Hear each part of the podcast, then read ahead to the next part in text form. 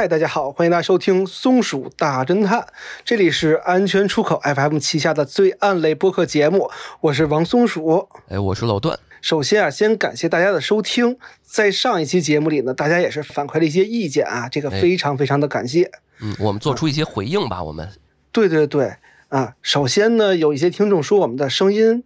有大有小，这个啊，我要先承认一下。哎，首先我的声音呢，确实不如老段那么有磁性，那么好听，呃，比较扁平。这块啊，我自己也注重一些发音方式，也加强锻炼吧。然后除此之外呢，我们也从技术上修改一些参数，看看大家能不能收听平衡一点儿。对，然后是这样啊，我觉得因为后期我我在做嘛，所以这个对于听众们听感来讲。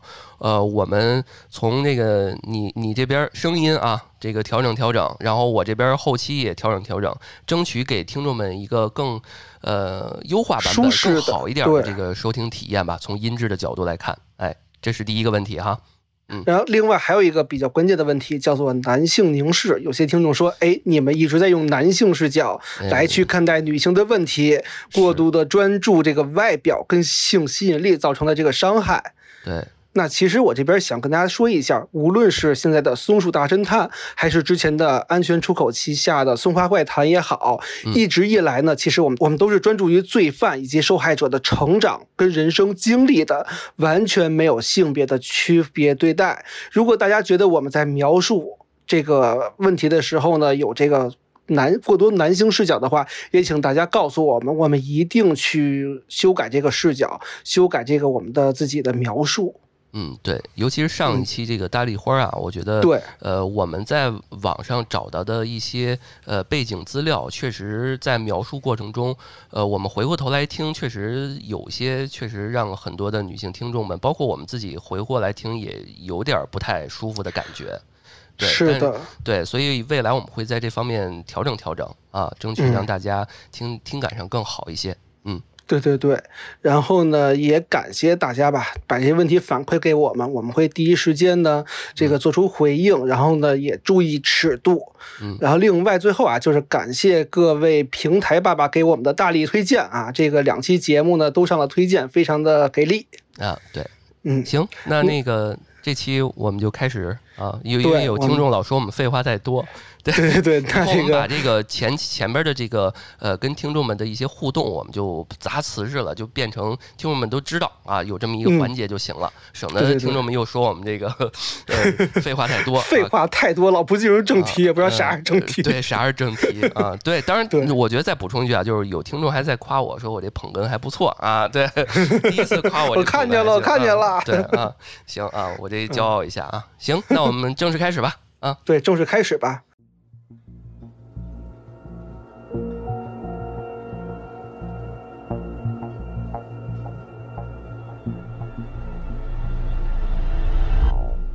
周向阳，有人称他为新中国第一悍匪。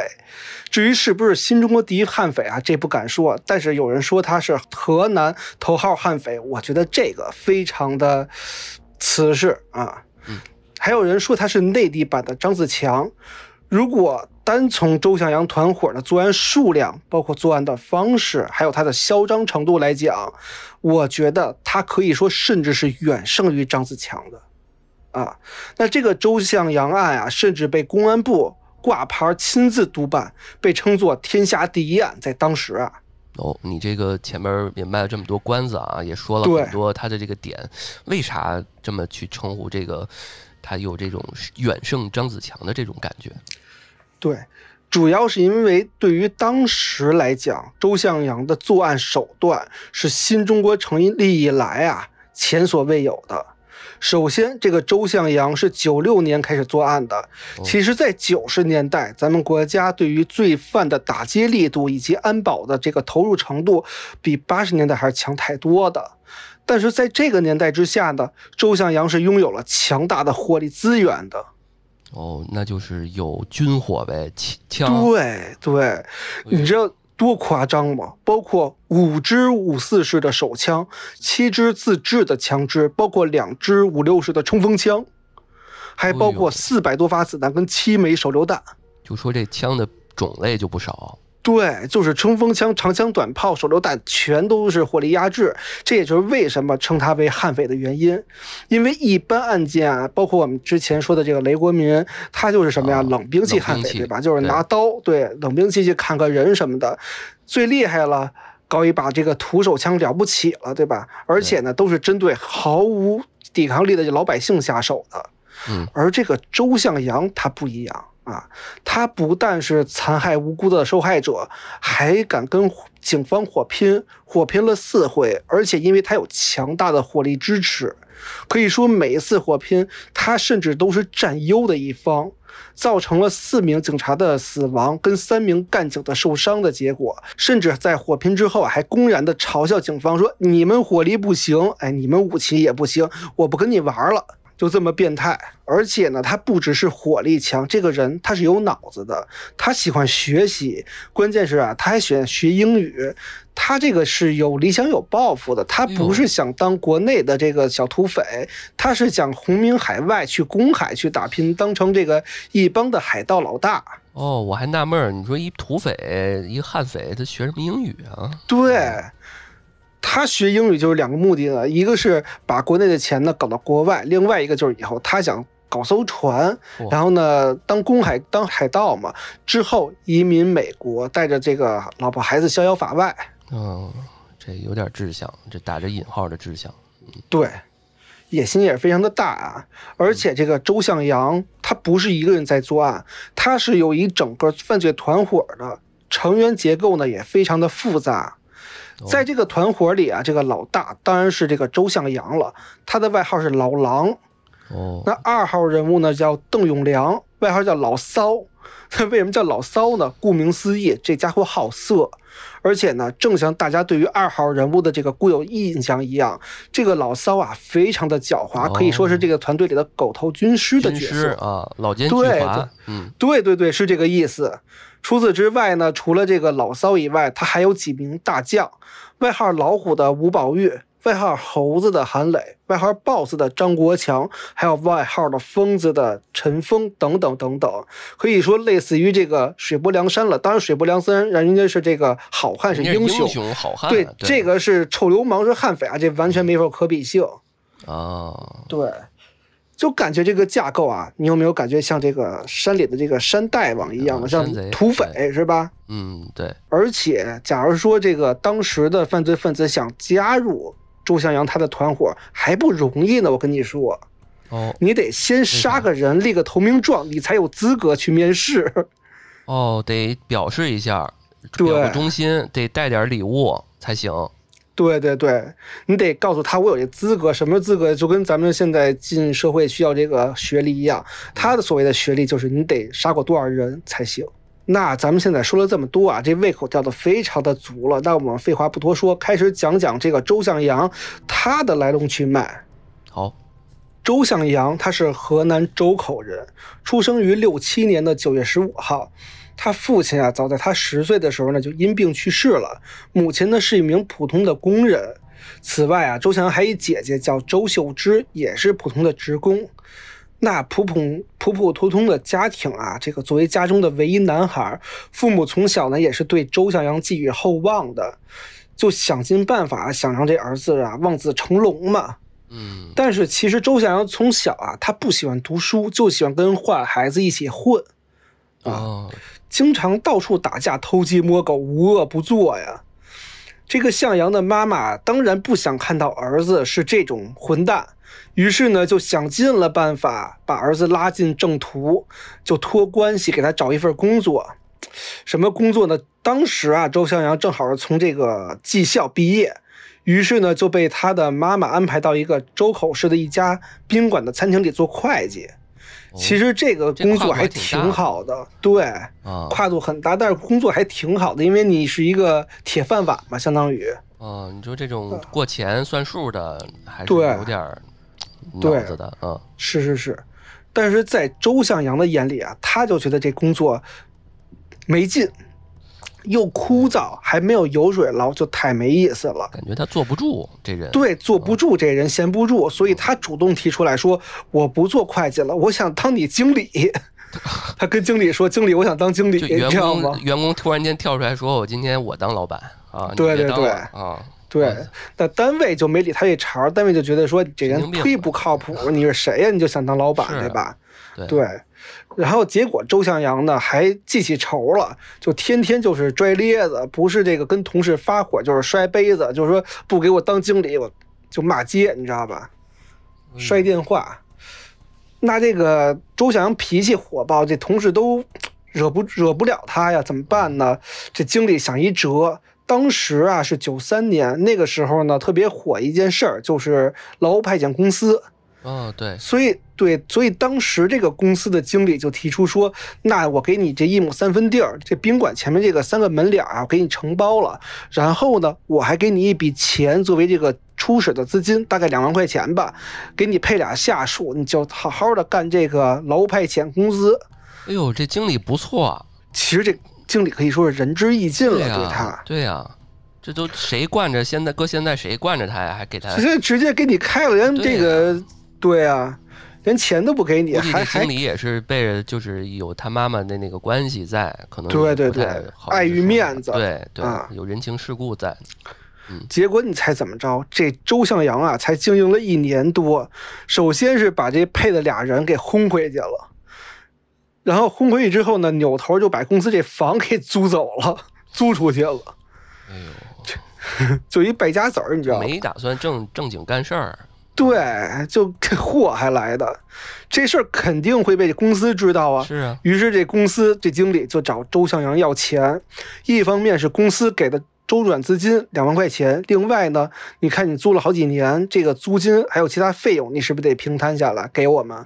对啊，可是这每次公司去要钱的时候啊，周向阳都说，我不是还没赚到钱吗？而且这个。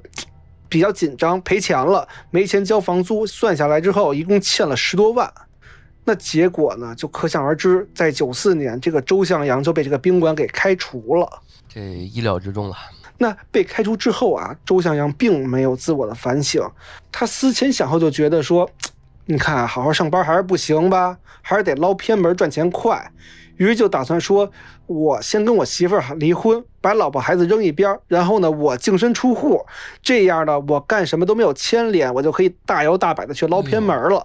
他这时候已经有老婆孩子了，对这他这时候结婚了早，成家了都没有心都没有稳下来，想对。怎么为家里边做点什么。是于是就在九四年的十一月四号，周向阳先是跟媳妇儿离了婚，然后提了这小手提箱就前往云南去了。而且他离婚的时候特别干脆，你知道吗？他跟媳妇儿是这么说的：“他说这个，我现在我要自己去闯荡呢，然后呢，钱我每个月该给你多少给你多少，你带孩子吃好的，吃香的喝辣的，我亏不了你们。”但是你注意了，你不能找别人，你这辈子不许再结婚了。你只要让我知道你再结婚，我就砍死你们俩。就这么狠哦，这人好变态啊！对。然后说完就提了这个小手提箱就去了云南了，为啥去云南？因为其实之前就是雷国民那期大家都知道，云南那会儿吧，还是边境管理比较混乱的，可以搞到枪火。哦，我记得就是那个叫什么，他那个搭档是叫味儿哥是吧？对对对对对有有有点儿这个抢这个枪有点门路，对，对，可以搞到枪火、军火。嗯，然后呢，周向阳到了云南之后呢，发现云南的河南老乡不少，而且都是成群结队的这个定居在一块儿的。哦都去那边了啊。对，所以他很快的也在这个圈子里认识了一个叫黄文斌的人，通过这个黄文斌啊，就搞到了枪。嗯，首先，他是搞到了一支五四式的手枪，还有一枚手雷，然后就带着这把枪跟这个手雷呢，去了广州。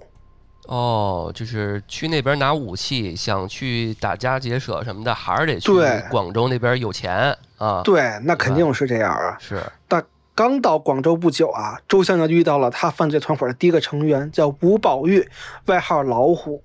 这吴宝玉是干嘛的呀？这个刚刚只是介绍，他主要负责啥？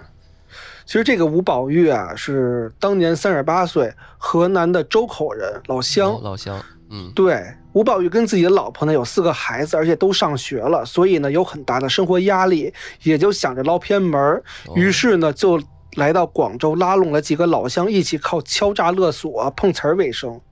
哦，就是诈诈骗勒索这一块儿的。对，当时这个老虎吴宝玉啊，其实是他是有团伙的，他手下有几个人了，哦包括那个疯子陈峰什么的，其实都是他的手下，他就有点小势力了，相当于。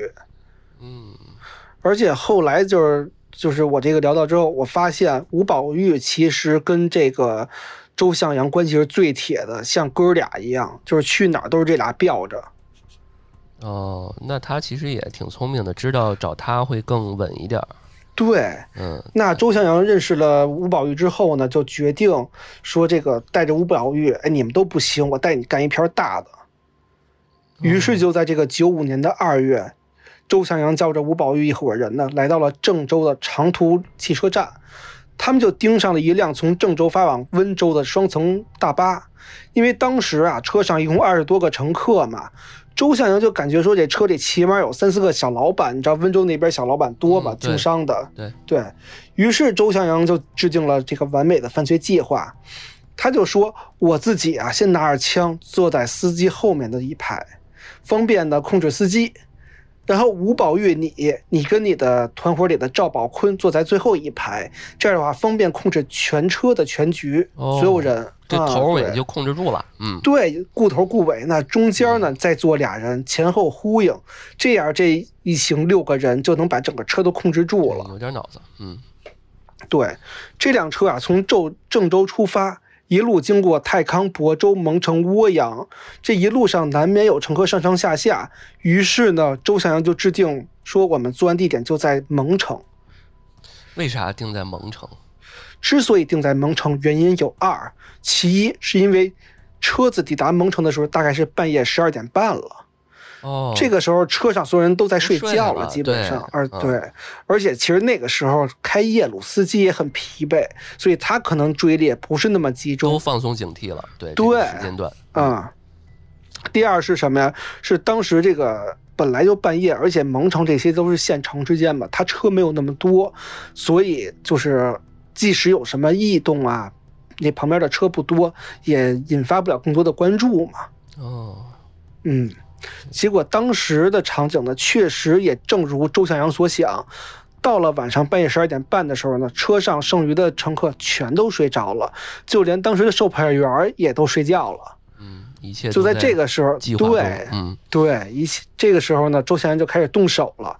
他先是从包里啊把那个手枪掏出来，顶在司机的头上，说：“你赶紧停车。”司机当时也吓坏了呀，就赶紧的把车停下来。车停下来之后呢，最后面的吴宝玉就看到这个情况，拿到。看到这个情况，拿出一把自制的手枪，剩下的人也掏出了小刀，就挨个的从前到后，从后到前的去搜钱吧，抢劫。等这个钱抢的差不多了，周向阳就命令司机说：“哎，你接着开车，一路开，我们一路抢，油门踩到底，上高速。”那结果就在这个时候呢，发生了一点小意外。什么意外呢？就是有一个乘客呀，趁机跳窗而跑了。哦周向阳看到之后呢，也没有让司机停车，就说：“我管你死活呢，反正钱我已经抢到了，你继续开。”之后才知道这个乘客啊，当时是当场毙命，哎呦，真是摔死了。有些时候这人啊，在这种极端的危险情况下，确实会这样。嗯是的也太可惜嗯了。对，那过了一会儿啊，吴宝玉就跟周向阳书记说：“哎，咱们已经抢的差不多了，可以撤了。”周向阳就逼迫司机停车，然后把车上的乘客呢全部赶下了车，车上就剩下了周向阳一伙人嘛，还有司机。哦，周向阳这时候就对车下的乘客说：“说，哎，蒙城的黄牛很有名儿，你们赶紧去找黄牛，骑着他回家吧。这车你们是坐不了了。”说完呢，就让司机啊继续把车往前开，大约也就开了两个多公里吧，两公里多，就让司机赶紧停车，说：“你也赶紧下车，不然我毙了你。”把司机轰走之后呢，周向阳就打算自己开车逃跑。但是其实由于他们谁啊都没有正经开过这个大巴，双层巴士挺难开的，技术不过关呀，所以没开出去一公里呢，就因为车轮打滑，直接把车开到沟里。这幸亏啊是车没有翻，不然呢自己也得出事儿。没办法呀，那只能弃车逃跑。于是他们一伙人就跑到了一个菜园子里面，打算在菜园子里把钱跟大伙儿一分。这分钱还有个故事啊，这个周向阳很有脑子，他说我一分钱不跟大伙儿要，都是大家的，都是大家的辛苦钱，而且这次活动其实我只是看见大家的胆识跟能力，不是为了钱。然后在分完钱之后呢，周向阳还带着大伙儿去南京玩儿，缓解一下压力，放松放松。团建，这连啊对团建神，你知道吗？然后这连分钱带旅游，这是把人心全部都收拢了，是，大家也都认他这个大哥了。哎，他第一次啊，我觉得这到这儿可以聊一下，这第一次他放了活口了啊，那么多人，是，对吧？嗯，看起来还就是为了这个钱的目标也也还行，他没有太滥杀无辜。对，人都是一点一点成魔鬼的嘛。他第一次可能只是为了钱，那杀多了他也就不在意了。那他这一团建成大哥了，后边可能好多事儿更好干了呗，对吧？对嗯，他这个从南京玩回来之后，休整了一段时间，嗯，到了九五年四月份呢，就打算重出江湖。哦，这时候的周向阳啊，这个穿着小皮夹克，戴着墨镜，后面跟着一堆人，就出现了广州街头的火车站上，就非常像这个《狂飙》里的场景。啊高启强的那个那对块儿对对得势了的后面跟那劲儿啊，对，对对对，嗯，那这次啊他来广州目的是什么呢？他想干票大的，洗劫 K 之梦。K 之梦是啥呀？K 之梦其实我第一次感觉它像夜总会、KTV 什么啊，的，对啊、对，很像。嗯。但其实这是一家饮料公司。啊，饮料公司？对对对，哦，周襄阳之所以看中这个 K 之梦这个饮料公司啊，完全是因为这家公司的经济实力，完全可以让周襄阳这个实现财富自由。但是这周向阳他不傻，这么大的公司，就凭他们几个人一把枪一把土枪，怎么搞得定呢？就算能搞得定，肯定得死不少人。对，所以他反复啊，就是踩点两天吧，就觉得不行没戏，就放弃了这个计划。他还是挺思维还是挺缜密的哦。对对对，嗯他不是那种光靠鲁莽行事的人。因为周向阳还是意识到说，如果袭击 K 之梦的话，胜算 里外里可能也就一成都不到，而且他有自己的犯罪原则，就是既要能成功得手，也必须所有人成功撤退。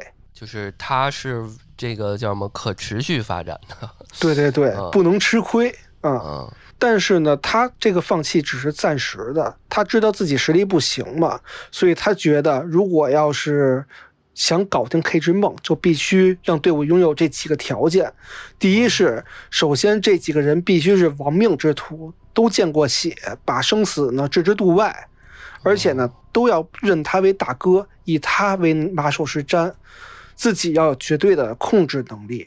嗯第二点是，光是亡命徒还不够，每个人必须要具备作战能力，甚至是军事行动能力，最好就是退伍军人之类的。第三呢，就是他要搞到足够的火力支持，不只是每人一把手枪、手榴弹啊、冲锋枪啊、火炮啊，他什么的都要搞到才行。哇塞，那就满足这些条件的，这可都是一个这敢死队了吧？这武装武装小武装组了，这个感觉。对对对，他的目标其实就是培养这种武装组，而且是那种能跨国界的犯罪小队。这个如果是那种正派的形象，感觉就在国内那种这个电影题材应该还挺帅的，就每个人都是这个来自江湖里面各各显神通的那种人，自杀小队是吧？对凑起来的 都有点自己的啊武力的这个倾向值的感觉。对对对，嗯，但是这伙人还是一个一伙畜生。对，可惜是这个罪犯嘛。嗯，然后我们继续。然后呢，他想打造这个小队嘛，他就得先练胆儿。于是周向阳就带着吴宝玉、樊新柱这一行三人啊，选择在五一劳动节去河南洛阳犯案，就是为了练胆儿。你知道洛阳这个地方啊，是这个旅游名城，十三朝古都，其中像龙门石窟、老君老君山、白马寺、白云山这种 A 级的风景区，一共有六十六处。我还特意查了一下，就是在两千年前后，洛阳一年的旅游人次达几千万人，非常恐怖。所以五一肯定有上百万人次了。这么多人，他敢去那儿去犯案，还是还是这个叫什么？呃，劳动节期间，对旅游旺季啊。啊，是那他他去那儿他干嘛呀？就图人啊？就直接拿机机关枪突突嘛？不是他就是为了练胆儿？而且呢，他也不是说你要突突的话，肯定就找死去的嘛，那不可能。对啊，就回不来了，没戏了啊！到了洛阳啊，周向阳跟其他俩人说：“我先去租一辆车接你们。”记得是租，怎么租呢？就是走到一个宾馆门口，打了一辆红色桑塔纳出租车。这个司机啊，姓向，小向。上车之后呢，周向阳就让这个小向去开车到他们当时要接头的地方去接这个吴宝玉跟樊心珠二人。那到了地方，周向阳在后面是假装偷钱，实际上掏枪，一枪对准这个小向的头，就把他的头给打开了花儿，哦，这也是直接没商量，直接就对弄死了。一击毙命。哎呦，然后呢，就把外面的这个吴宝玉跟樊心树拉了上来，三个人开着出租车就直接跑路离开了洛阳。这个车开到了洛河大桥，停了下来，三个人呢就顺着雨夜把司机师傅啊从这个桥上扔了下去，然后继续上车，开车了一个小时，又找了一个地儿。把衣服啊，像座椅套什么的都给扔了，把车子都擦干净。就在正在擦车子的时候，没想到后面来了辆警车巡逻。嗯，这个时候，其实警车不知道他们在干嘛，只是觉得这都半夜十二点多了，你们这一行人鬼鬼祟祟的擦出租车，就好奇怪，就想上去问一问，就属于正常操作，你知道吧？啊对，对，就最多就是什么打开行驶本驾驶证，我看一眼就走。是有一次我夜里面那个车好像扎了个什么东西，我在那儿看了一下，就那个民警就过来问我干嘛，对对对怎么回事儿？呃这很正常，确实正常操作，很正常。对但是呢，对他们几个人来说，这就不不正常了。首先，车他们是抢的；嗯第二，他们也没有这些证件。对，对，所以呢，当警车下来三名巡警的时候呢，这后面坐着这个吴宝玉啊，就悄悄地把手伸进这个小黑包里了。这包里就是有一把枪跟几个手雷。那趁着另外一个警察刚要拉开车门的时候，这吴宝玉就立马掏出了手枪，对准警察的脑门就想开一枪。但问题是，这吴宝玉他没学过怎么用枪，这着急忙慌也没有打开枪的保险，嗯，结果呢，就可想而知，这枪被警察一把就给抢了下来。那人家是专门受过训练的，对呀、嗯但是这个吴宝玉也是个狠人，被缴了械呢都没有认怂，他立，他二话没说，立马从包里掏出来了一个手雷，说：“我跟你们拼了！”这警察一看有手雷，就吓得不行了，就下意识的都四散而逃。周向阳一行三人就趁机啊，就跳进了警车里，扬长而去。警察被抢了车，无奈之下呢，也只好把这辆红色桑塔纳开回了公安局进行调查。哇塞，这这袭警要袭警，还要还把警车开走了，对，抢警车袭警。我去，这边警方怎么立案调查，我们先不提，还是把目光回到周向阳这边来。周向阳认为，经过洛阳这个事情之后啊，这个犯罪小分队算是愈发的成熟了，因为这几个主要人物呢都已经见了血，大家都把他当做大哥了。而且就在这个时候，周向阳还遇到了另外一个重要的人物，叫邓永良，也就是我们之前说那个狗头军师老骚。老骚，嗯，嗯。这人何许人也呀？邓永邓永良啊，这个出生于六一年六月二十五号，高中学历。其实那个年代，高中学历算不低了在农村里。对啊，可以了，嗯，他本身是无业游民一个，常年的聚众赌博、打架斗殴啊，故意伤害啊什么的，也是流氓，你知道吧？嗯而且他贩卖枪支。这老骚为什么叫老骚？也是因为他非常好女色而得名。其实邓永良在犯罪团伙里头的作用，甚至我认为是高于周向阳的，因为嗯邓永良他有文化对。他脑子转得快，很多犯罪计划其实他策划人都是他，他是个正经的狗头军师，很多问题都是他想出来的。嗯，那周向阳收复了自己的狗头军师，就一看一看这伙人啊，你看有规模，还有能力，还就专门成立了一个会议，开会要制定规章制度，哦，那我们来听听都有哪些制度，？非常正规，就嗯一共三条。哦，第一条是什么呀？抢下的钱必须要留一部分作为团队资金使用，用于购买枪支弹药，还有日常的开销啊，吃喝拉撒之类的。第二点，所有的钱呢都必须由周向阳保管分配。所有人，如果你想报销，你必须凭收据来找我报销。第三点，所有的财务流水全部透明，杜绝贪污。我跟你说啊，就是一个公司，你要想掌握，一个是这个叫什么行政权，一个是财务什么权，嗯，他基本上就全都占了，有钱，而且这个人事权也由他来定，因为他已经是大哥了嘛，对吧？对，财务他能能他。非常的公司化，之前没白开公我司。六 几年那不是那几那九几年有点脑子了，可以了。对对对哦主要他之前开过公司嘛，虽然赔了。哦，对，耳濡目染也多少都只了解点儿，了解点儿。对对对，嗯对对对，这定下了规矩，这团队的规模呢也非常成熟了。那接下来干嘛呢？当然是继续犯案了。嗯九五年五月二十三号晚上十点，周向阳带着 BOSS 张国强还有老虎吴宝玉出现在太康县城的一条商业街上，准备也是先租辆车。这不是又是打引号的租吧？对，就是打引号的租。哎呦，要这个吴宝玉跟张国强就扮成打工的，手上呢还提着破包，拦了好几辆车呢，人家都不接他，嫌嫌他太破太脏了。最后啊，也是终于来了一辆，司机是一个五十多岁的男人，而且后座还坐着自己的老伴儿。但很快呢，他们上了车，就到了约定的地点。周向阳在附近等着他们过来嘛，看到车停下来就走了过来。这吴宝玉看见周向阳走过来，就立马去拔车上的钥匙。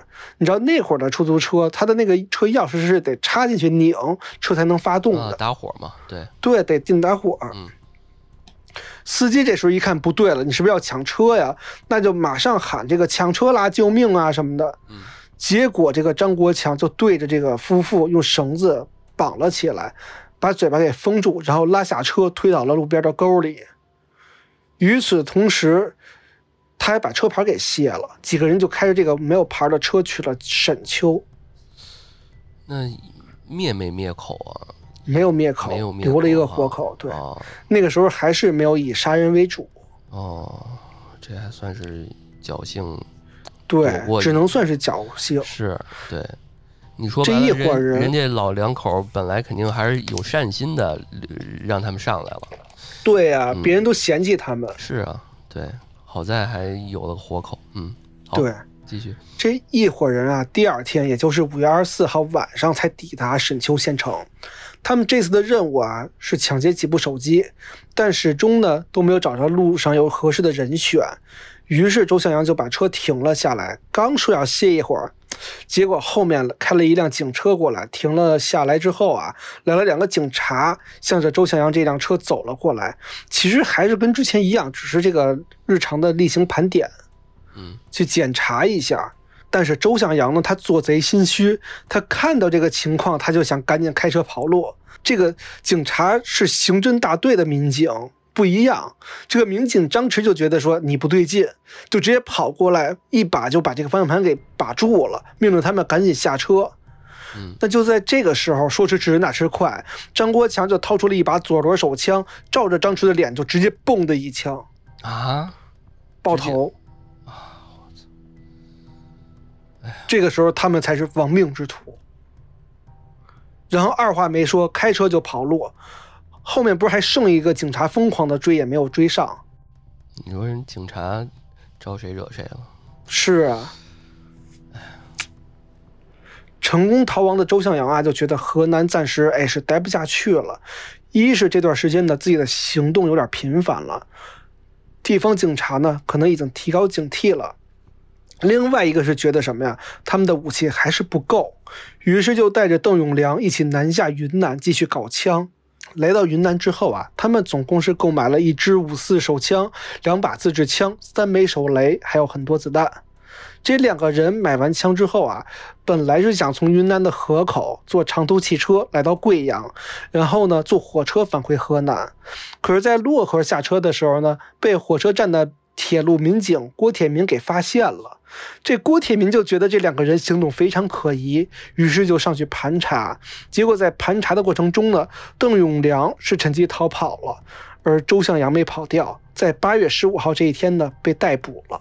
哦，他还被捕过一次。这时候可能听众觉得，哎，这是哪儿就被逮捕了？但没有啊，这后面事儿故事多着，这才是还没算开始呢，这只是小菜。当时这个周向阳认罪态度良好，又考虑到是初犯，而且当时警察是没有查到周向阳的案底的，他之前犯这些案呢也没有被揭发，所以不知道周向阳是在逃逃犯，就只判了他三年，而且还缓刑四年执行。意思就是他不用坐牢了，对。哦，也就是说，他之前犯的那些案子，就警察都根本就没有跟他这个人连接到一起。对，啊，那会儿还不知道是谁犯的呢。那我在这儿也聊一聊缓刑啊，什么叫做缓刑就不用坐牢了呢？缓刑其实就是把这些罪犯放在社会上进行考察改造，不予关押执行。犯罪分子呢享有一定的人身自由权，并且这种权利在从判决之日起开始。呃，开始计算。如果在这个缓刑期之内呢，罪犯是守规矩的，那么其实缓刑结束之后啊，他就不再执行这些关押了。说白了，就是你在社区改造，定时定点报道，啊，观察你几年之后呢，没有问题，你就没事儿了。那就等于没事儿。对对对，像看一些美剧，好多这个社区，对，像看美剧的时候就会改造，都会什么带一个电子脚铐。啊，对，对，那中国九几年那会儿没有这些东西，就是你比如说你每隔俩礼拜你去社区居委会报道就完了，可能管的也没那么严格。对对对，是，哎，就等于没事儿了。那这改造了吗？好好悔改了吗？这个，你觉得呢？肯定是没有啊。啊，并没有悔改之心，还是带着这个同伙一起去了云南买枪。买枪之后，这回他长这个心眼儿了，他觉得坐火车风险太大，所以他选择坐长途汽车。而且每次快到检查站的时候呢，他就提前下车，然后翻山越岭绕过这个汽车站，然后再搭车继续前进。就这样一路到了贵州，然后趁着春运乱的时候啊，他就回到河南。从此才算开始了正式开始吧，周向阳的犯罪团伙的大案之路。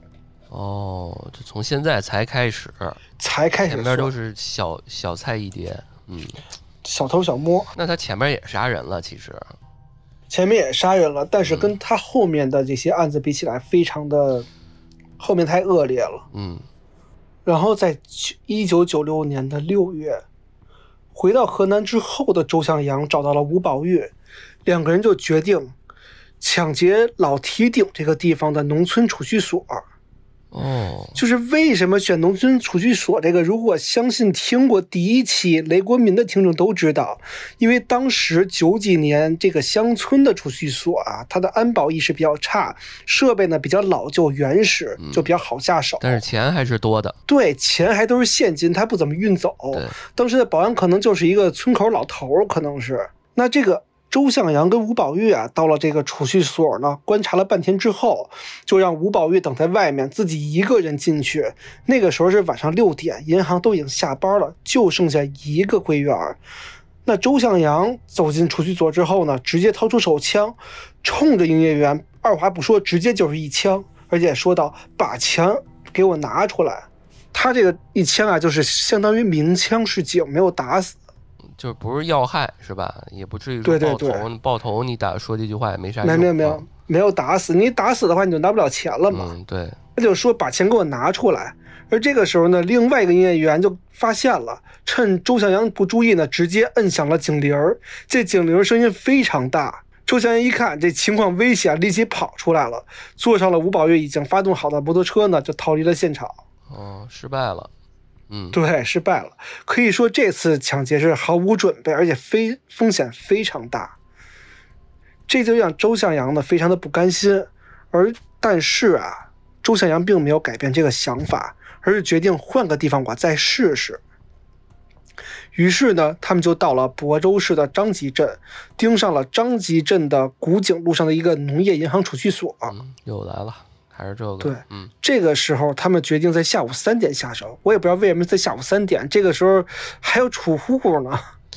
三点可能是差不多也快快下班了，大家都等着嗯回去吃饭了，还是怎么着的？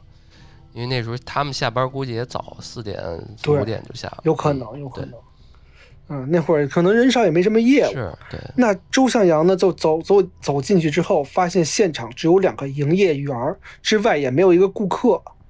于是他就大摇大摆地走进了这个窗口嘛，顺手呢也掏出了手枪，对着营业员说：“快把枪给我递出来。”那这个营业员呢非常镇定，趁着周向阳东张西望的时候啊，立马把枪给拿开了，就拨开了，你知道吗？一挡给拨开了，然后马上大喊：“抢劫了！”这听听到这个喊声的周向阳呢，就赶紧扭头往外跑。但这个时候，这营业员我觉得有一点做的不妥，他紧紧跟着就追了上来。这个一追不要紧，把周向阳给逼急了。周向阳就扭头冲着这个营业员开了一枪，营业员是应声倒地。是啊，他拿着枪呢，他也手无寸铁，他追他干啥呀？对呀、你自己把他逼走了，你不就完了吗？我这里边得说一句啊，我觉得不，我们不是受害者有罪啊，就是我又怕听众们说，我就觉得还是那样，我们就挺惋惜的。你这时候可能他提倡这种对，行可能。他是很有责任心，想想嗯想抓住这种、这种劫匪啊，但是可能他确实做的命最重要。对，这时候就应该保命，然后好好的去报警，对，对，嗯这个案子啊，其实在当地的影响非常的恶劣，甚至当时古井贡的酒厂出资二十万协助警方缉拿嫌疑人，可是当时还是没有抓住。周向阳铩羽而归，心里其实是挺窝囊的。这个时候，因为他抢了两回都没有抢到钱嘛，对，对，而且呢还摊上这么大一事儿，悬赏二十万呀。就在这个时候呢，他这心里的邪火他就下不去，他就自己乱想，想到了什么事儿？你猜？他想到了他之前上班的时候，那老板把他开除这件事儿了。啊，他想这事儿干嘛呀？这都多少年过去了，啊他想报复他，他就纯撒气是吧？对。撒这火，但其实，但其实你说当时那个老板对他挺好的，对啊，也算给他机会了，自己不争气啊，算算谁的呀？于是就在九六年的十月十五号中午，周向阳带着吴宝玉俩人来到了经理张毅家。这个时候发现家里只有张丽张毅的老婆王丽。这看到张毅上班还没回家呢，吴宝玉二话没说就把刀直接架在王丽的脖子上，说：“这个存折在哪儿？密码是多少？快告诉我！”最终是抢走了现金两千块钱，还有两个存折，这存折差不多有两万多块钱，还有一个手机。但是呢，等周向阳一走啊，这王丽就赶紧让张毅打电话说这个找银行挂失。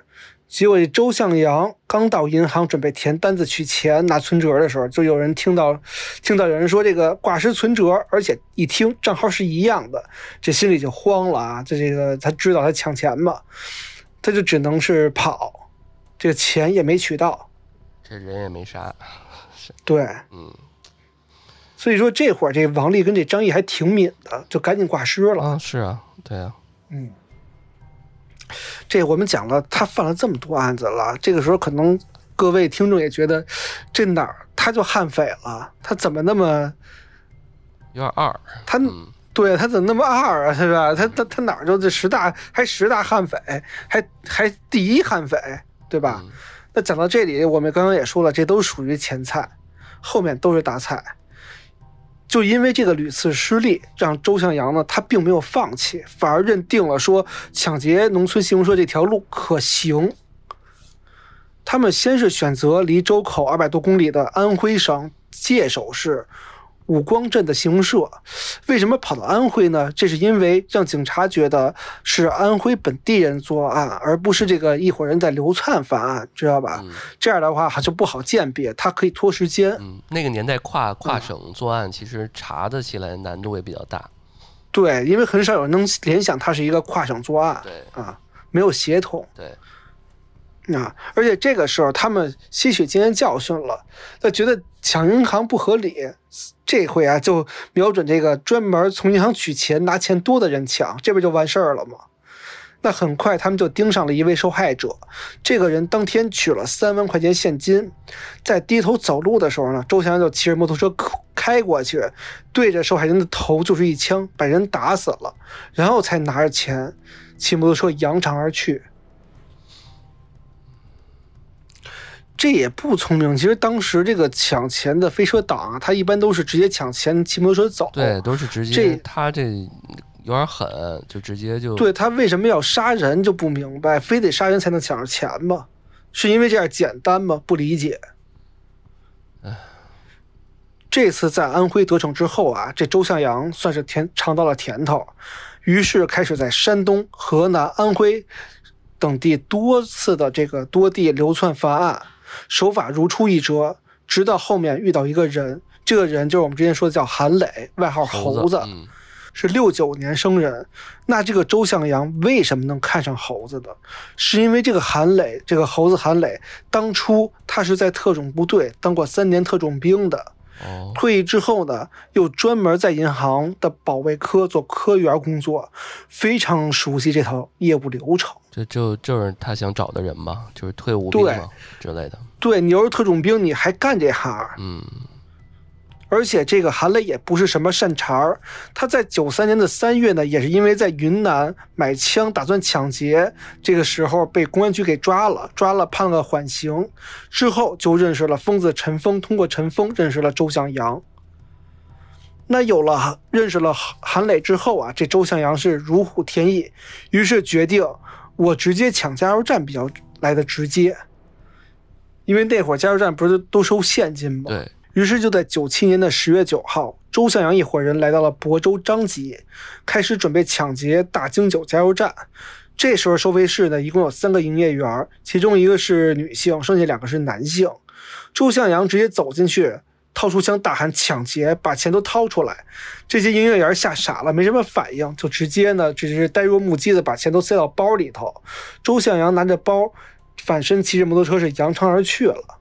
那转天下午，周向阳、吴宝玉二人呢，又来到了五镇信用社关西储蓄所，也就是上次抢劫三万块钱那个地方。这次周向阳是大摇大摆的走进了银行里面，掏出枪，直接说：“抢劫，你掏钱吧。”结果这个时候，这个有个女柜员也是没有吸取之前的经验教训吧，责任感爆棚，直接上手跟周向阳是撕巴起来。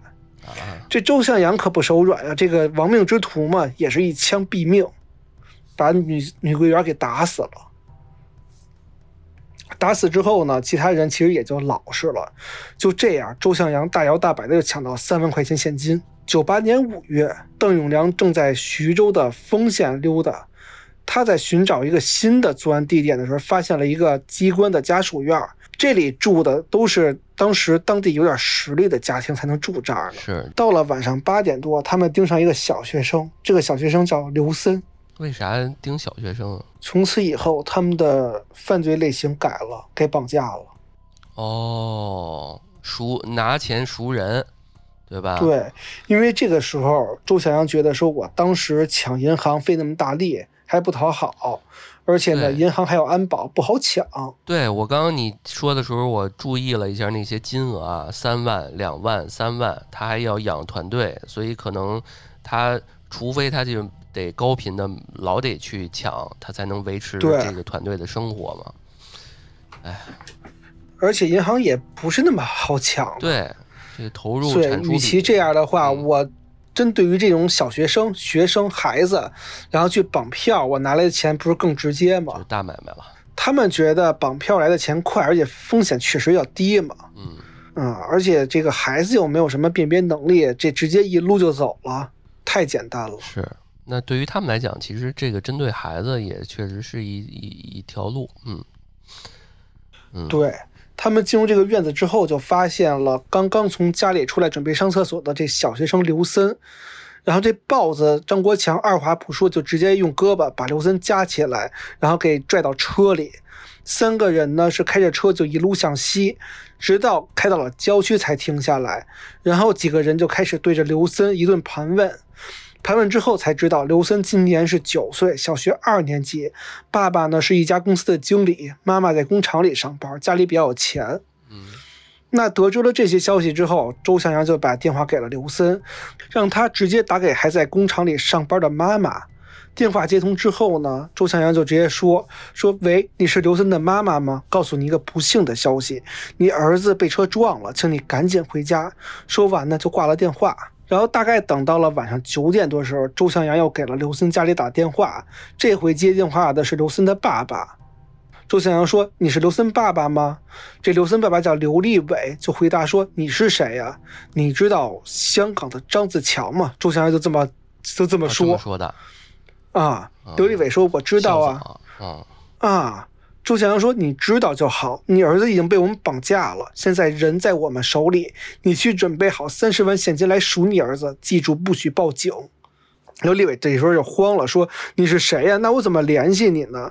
周向阳就说：“你赶紧抓紧时间准备钱，过一会儿我通知你交易地点。”然后直接挂了电话。这边挂了电话的刘立伟啊，就赶紧跟老婆商量，思来想去啊，最后决定还是报警。对对，这宗绑架案呢，当时也算是大案要案。徐州市公安局正副局长亲自指导工作，丰县的县长、县委书记跟进案件的案情的发展。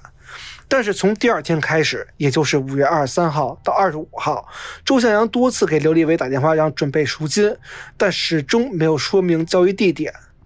为啥呢？这他现在这，他现在干嘛呢？这也不说地这群这伙人啊，先是把刘森转移到了一个秘秘密基地里面，然后几个人就开始商量起来。这吴宝玉也问周向阳说：“你都把孩子带过来三天了，为啥不跟人家交易呢？”周向阳就说：“说我一直都有一个不好的预感，就是如果我们这次要动手，那可能就栽了。”这吴宝玉就说：“那那咋办呢？”周向阳说：“要不咱们就取消这次交易。”把孩子杀了算了，因为他觉得啊，就是经过这三天的调查，他发现这路上的安保人员变多了，警察越来越多，他就觉得啊，刘立伟报警了，就是拿到钱也逃不出去了啊。对，肯定是警察已经布控了啊。然后呢，他就命令吴宝玉说：“你把孩子杀了，把孩子。”绳子跟眼罩都取下来，给他一点好吃的，让他做个饱死鬼。哦，也就是说，嗯这些孩这孩子知道他们长什么样了，所以就就必须得灭口了啊。对，其实他就没想留这孩子嘛，就是说吃顿好饭上路。九岁才，这个时候摘下眼罩的刘森就颤颤巍巍地说：“说叔叔，你们放我回家吧，我保证什么也不说。我爸妈都有钱，他们会赎我的。”周向阳就叹了口气说：“刘森，你是个老实的孩子，行，我们过一会儿呢就把你送回去，你先吃点东西。”就这样，刘森跟周向阳这群人呢坐在一起吃饭。周向阳这群人呢还一直给刘森碗里加肉，一边加肉一边说：“说你说叔叔对你好不好呀？”这刘森乖乖的说：“叔叔们对我真好。”而且呢，说到这儿还趁着周向阳不注意。把自己手里的小玩具偷偷塞给张国强，给他使了个眼色。其实这个时候，这个塞玩具意思就是说，你帮帮我，你别那个动手，照顾照顾我，讨好他一下。嗯嗯。周向阳就对刘森说：“说孩子啊，你还小，不懂事儿。”不知道世事的艰难，其实啊，人都有早早离开的一天。你现在早早离开这个世界也挺好的。吃完饭之后，周向阳对着刘森说：“孩子，现在我们就送你回家。不过在你回家之前，我们得先把你绑起来，把你眼睛蒙起来，省得你发现，好不好？”刘森这时候特别乖，还说：“叔叔，你放心，我不会叫。”周向阳就安慰刘森说：“乖孩子，叔叔在跟你玩游戏呢，咱们躲猫猫。当你睁开眼睛的时候，你就到家了。这个时候，刘森使劲点了点头，并且充满希望的看了张国强一眼。张国强这个时候不敢去直视刘森的眼睛，把头转了过去。而吴宝玉跟邓永良把刘森捆了起来，用胶带封住了刘刘森的嘴巴跟眼睛，然后。用绳子绕在刘森的脖子上，一用力，直接把刘森给勒死了。勒死之后，周向阳担心警方会根据衣物找到线索，就让张国强把孩子的衣服都扒光了。扒光之后，把这些衣服装进一个编织袋儿。周向阳就推出摩托车，把尸体装在编织袋里面。放在摩托车的后座上，然后骑车远去抛尸了。而张国强站在院子里面，呆呆的看着他手里这个电子玩具，久久不能说话。而且，事实上，这次绑架案还是以失败告终的。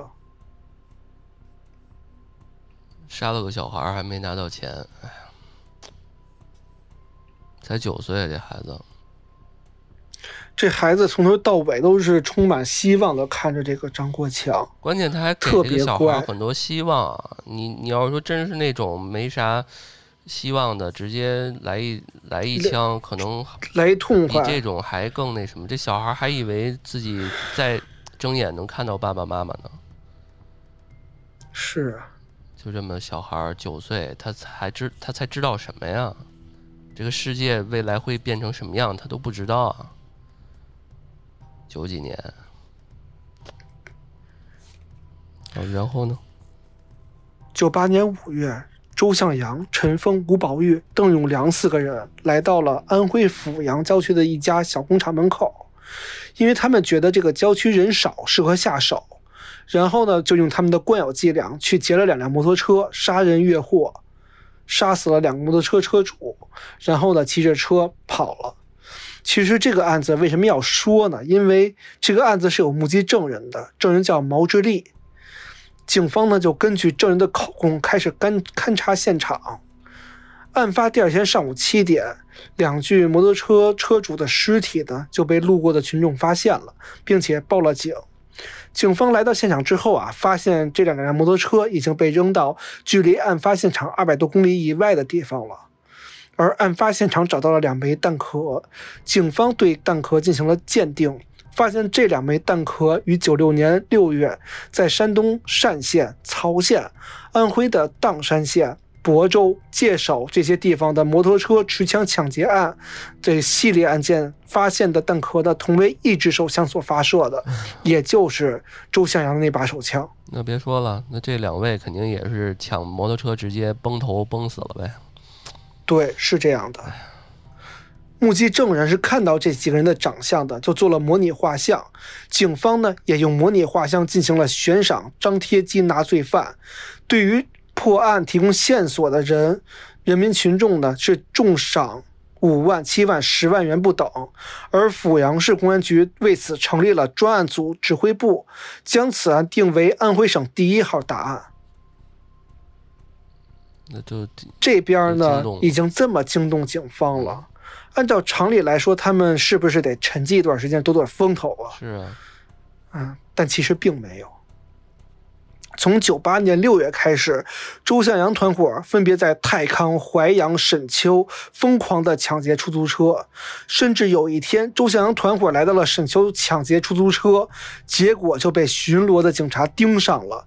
警察啊，其实也是一样的，他不知道他们在干什么，只不过就是正常的巡逻上去询问，就是啊，出示你的身份证、驾驶本、行驶本、驾驶证什么的，那样啊，嗯。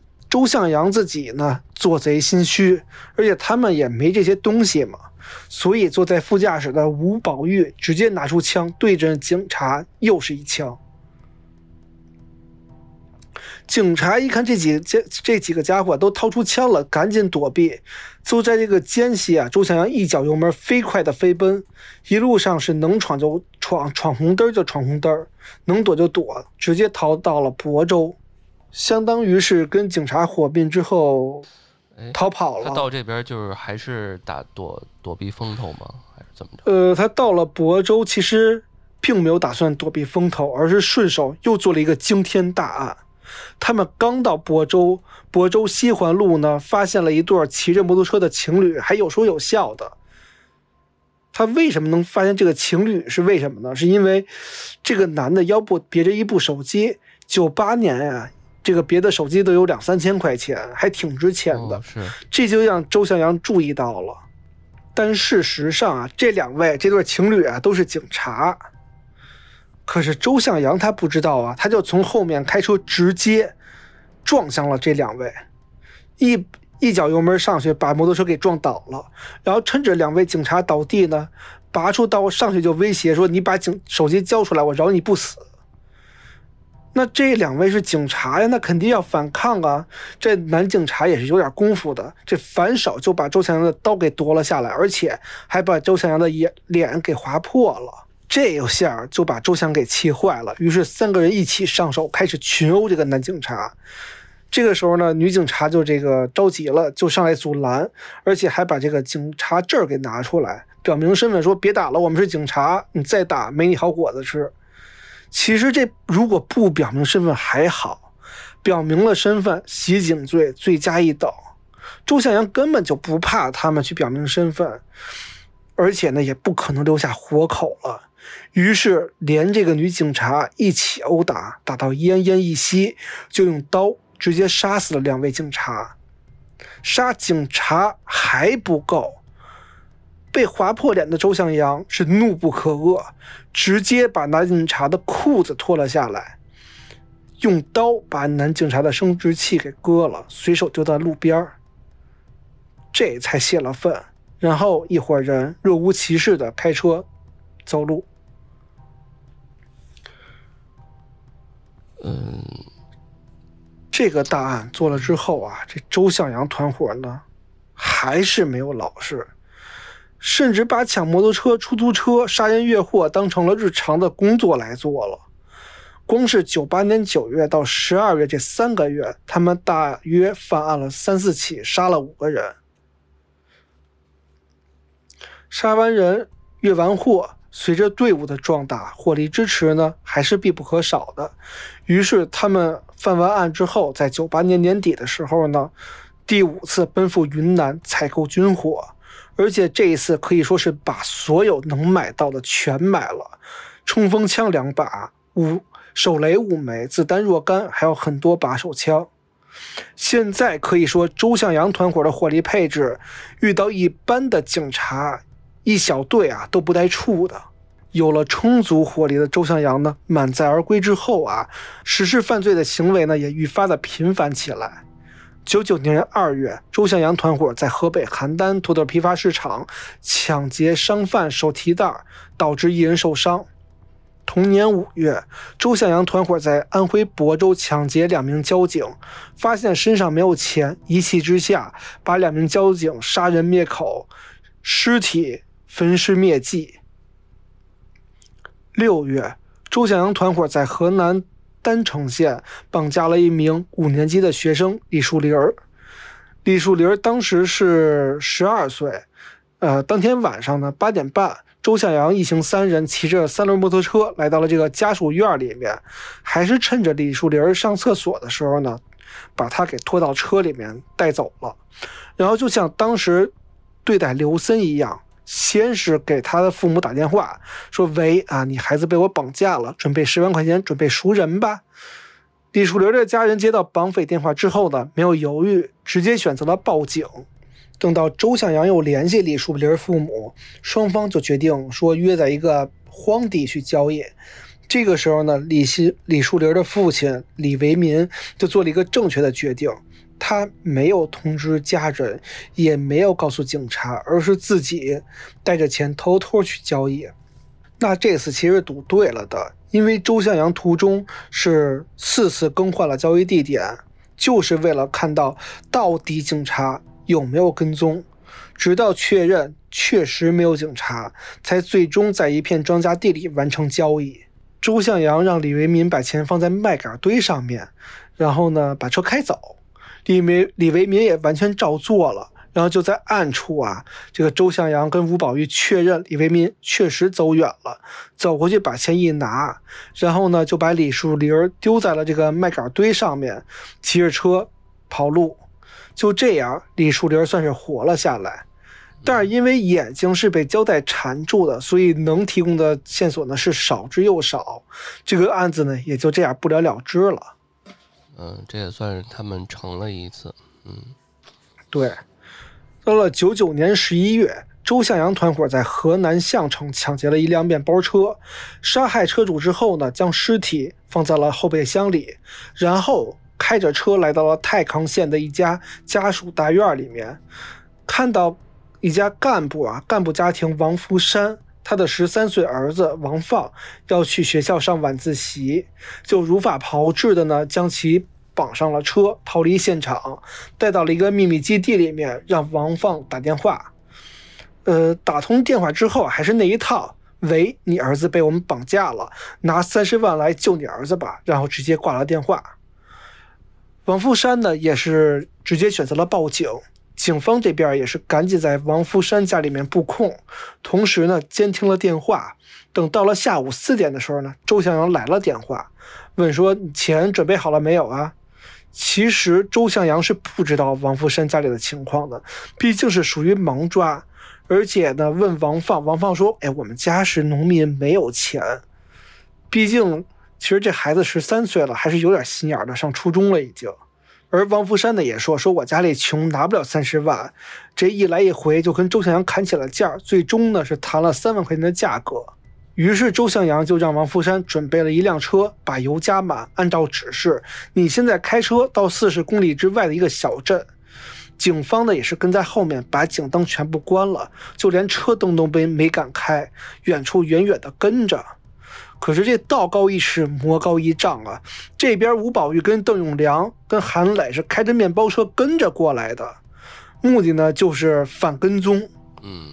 他们怕报警吗？对，到了地方啊，周向阳让王福山把钱放下来，然后退到八十米之外。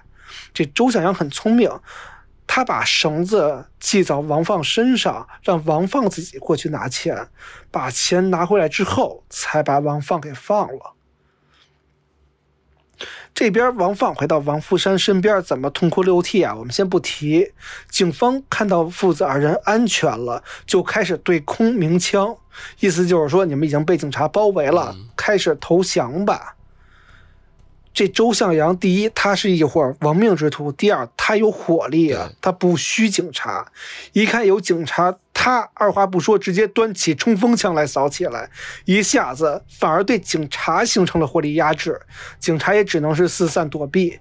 最后呢，也是无奈，只能看着周向阳一伙人开车离开了现场。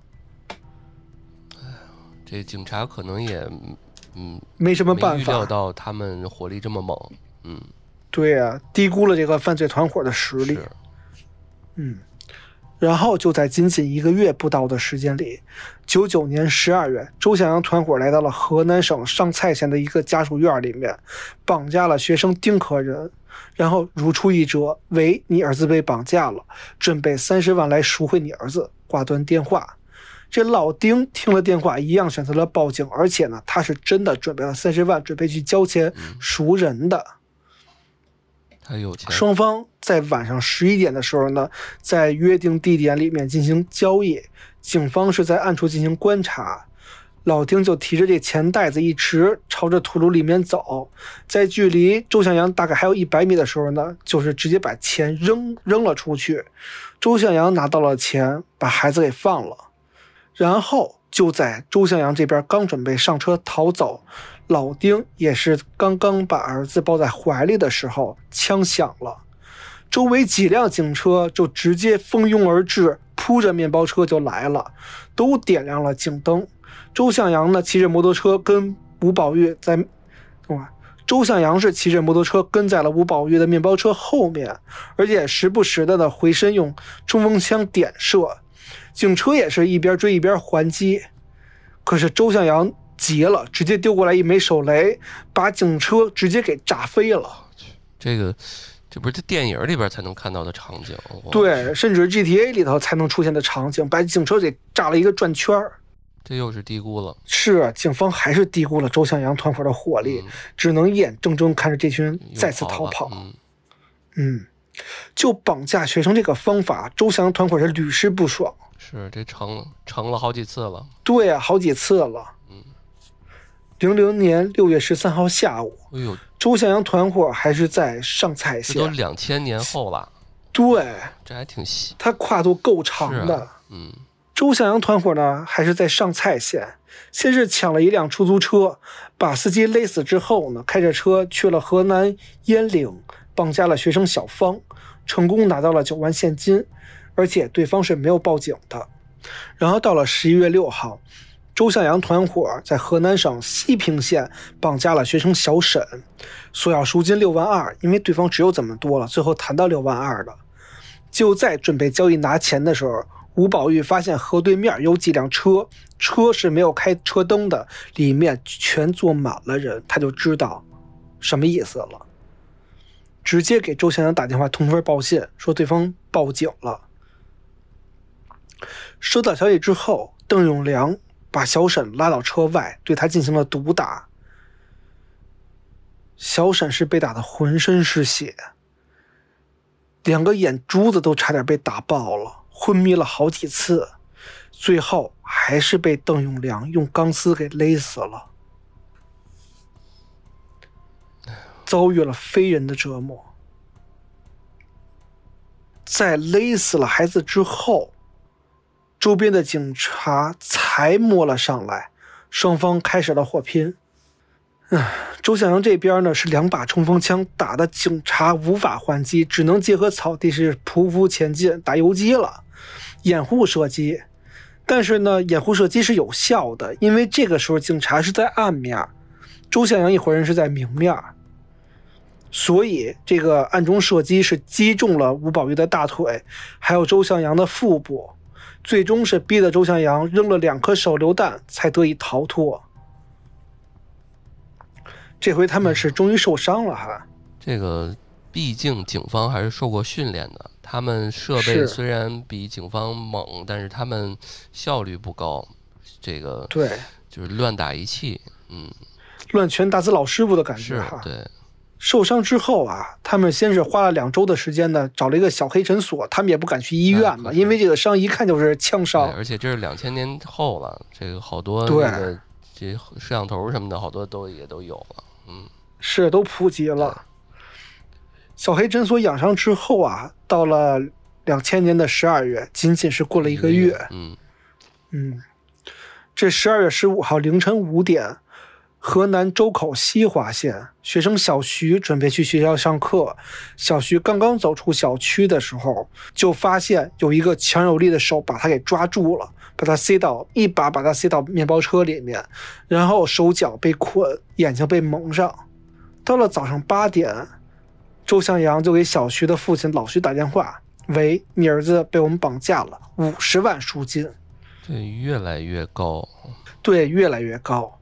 这老徐是老实人，他哪有那么多钱呀？而且自己哪怕给了钱，对方可能也未必放人呀。于是他也选择了报警。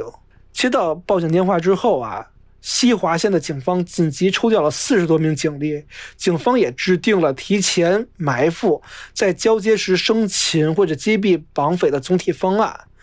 但是周向阳他是老狐狸，他惯犯，他知道怎么扰乱警察的视线，就从上午开始不断的打老徐电话，要求更换交接的时间以及地点，从上午到下午，从下午拖到晚上，最后定到晚上七点，命令老徐带着十一万赎金，让他们到一个小村子里面去交换人质。哦，这从五十万到十一万，也确实看感觉也是凑凑出来这么多了，嗯对，只有这么多钱了，老实人家没有那么多钱。嗯嗯，在交接的时候，一名绑匪就拿着枪顶着小徐的脑袋，要求老徐把车门打开，亮着车灯，在确定车里没有其他人的时候呢，才拿走赎金放回小徐。警方也是在确认老徐父子安全之后啊，立即向绑匪开了枪。但是令在场警方万万没想到的是什么？周向阳一伙人竟从三个不同的方向同时向警察进行还击，双方展开了激烈的交火，而且在交火过程中，一名警察还被击成了重伤。周向阳看到了这名警察被打了重伤之后，还叫嚣说：“你们的火力不行，我不跟你们玩了。”然后开着车扬长而去，就有点戏耍警方的这种，太气人了，太气人了，真的。而且更气人的是，他们居然还没有离开，在一月五号还是在周口，他们劫持了学生小严，也是走着走着，小严就被拽进车里，打电话要六十万。而且打电话的时候，周翔特别嚣张，说：“我不怕你报警，因为他们火力不行，打不过我。”这老严也很干脆，想都没想，还是直接报了警。报警是对的，关键是，嗯，报警是对的对。周口的警察接到报案之后呢，马上布控了八百个警察，在周口的各个街区。这周向阳一看各个路口都有警察，他就明白了，你还是报警了，惊动那么多警察，交易取消。但这回万幸的是什么？是他没有杀掉小严，而是把小严丢到附近的庄稼地里面，就慌忙逃走了。因为八百多个警察，他真干不过。嗯，那小严的幸存其实是给警方很大帮助的。为什么？因为小严记住了他们每个人的长相跟特征，他们没有因为来不及，所以没有给小严绑眼睛。嗯，警方一下子就跟之前的所有案底全串一起了，因为特征都知道了。可以说这次进展有了重大突破，警方也开始确定这些犯罪嫌疑人的位置，而且开始布控撒网了。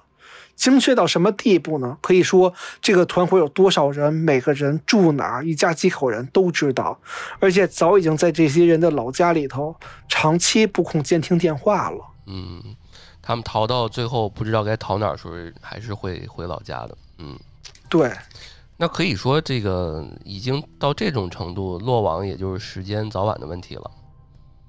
是落网虽然是时间早晚问题，但是还有一句话：上天让其灭亡，必先让其疯狂。啊，还在做。这就是他们要最后的疯狂的时刻要开始了。你说这疯狂，我就觉得肯定又有好多人要死。是，不过这块呢还是有一个好消息的，就是隔了一个月的时间啊，到了零一年的一月，这个时候正好是要春节嘛，周翔团伙呢也无例外的就是分了钱，各自回家过年。在一月十六号的时候，这个猴子韩磊就回到了位于鹿邑县的老家里面，因为他之前混得很惨，很没钱，亲戚都不待见他。这回他回来之后，他有钱了呀，他就非常的装腔作势，就是逢人就发华子，你知道吗？就那种啊，比较高调啊，比较爱慕虚荣，对嘚瑟啊。然后这别人就说：“哎，你你哪来那么多钱啊？是吧？您哪有钱买华子呀？”他就说：“哎呀，发了笔小财。”哦，那这一回来惹出这么大的动静，就惊动了当时已经在韩磊老家布控的警方。在警方得知他这次回来是要办理身份证、顺便过个年的时候呢，就把韩磊给抓捕了。不过不久之后就把他给释放了。为什么要释放韩磊？因为警方想放长线钓大鱼，想通过韩磊的归队，将整个团伙一网打尽。有点眉目了。对，有点眉目了。这个时候，韩磊已经上钩了。这边再说周向阳吧。警方发现他在二一年二月二十一号这一天呢，往郸城县一户人家里头打了十几个电话，一天里面。经过调查才发现，这户人家的户主叫李娥英，二十二岁，是邓永良的姘头。我们也说了，这邓永良是六一年生人，嗯当时他已经四十岁了。这这俩人差了快二十岁了，你知道吧？嗯对，确实是。就这样呢，警方也是顺藤摸瓜，掌控了这个邓永良的情况。而且警方知道周向阳跟吴宝玉身上都有枪伤啊，于是，在零一年的一月到三月，这三个月的期间里面，在河南省进行大规模的人口普查，目的就是为了把这一伙人逼出来。周向阳一伙人没办法了，在五月份的时候呢，就开着面包车来到了江苏省丰县，继续作案，绑架了当地石油公司的高层干部朱世英的儿子九岁的小朱，还是那一套啊，喂，你儿子被绑架了，三十万去准备吧。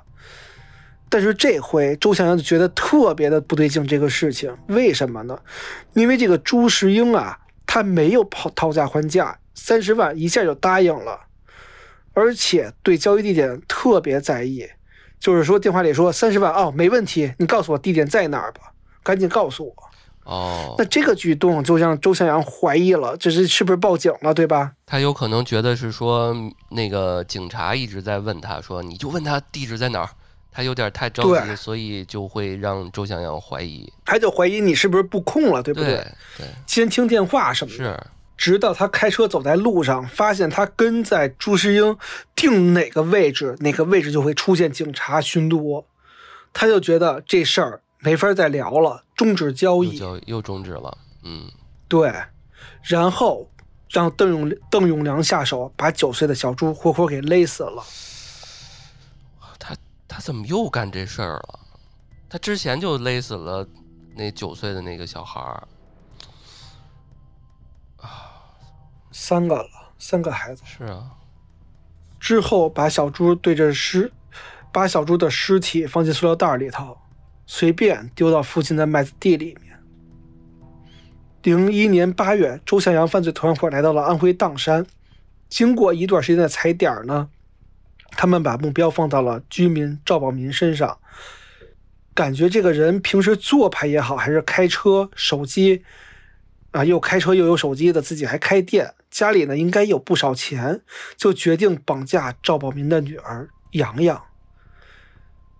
在早上六点的时候呢，趁着洋洋去上学的路上，周向阳一伙人开着面包车就把洋洋绑进了面包车里面，然后就开始打电话要赎金，而且这赎金一要就是一百六十八万，因为知道对方是个大老板。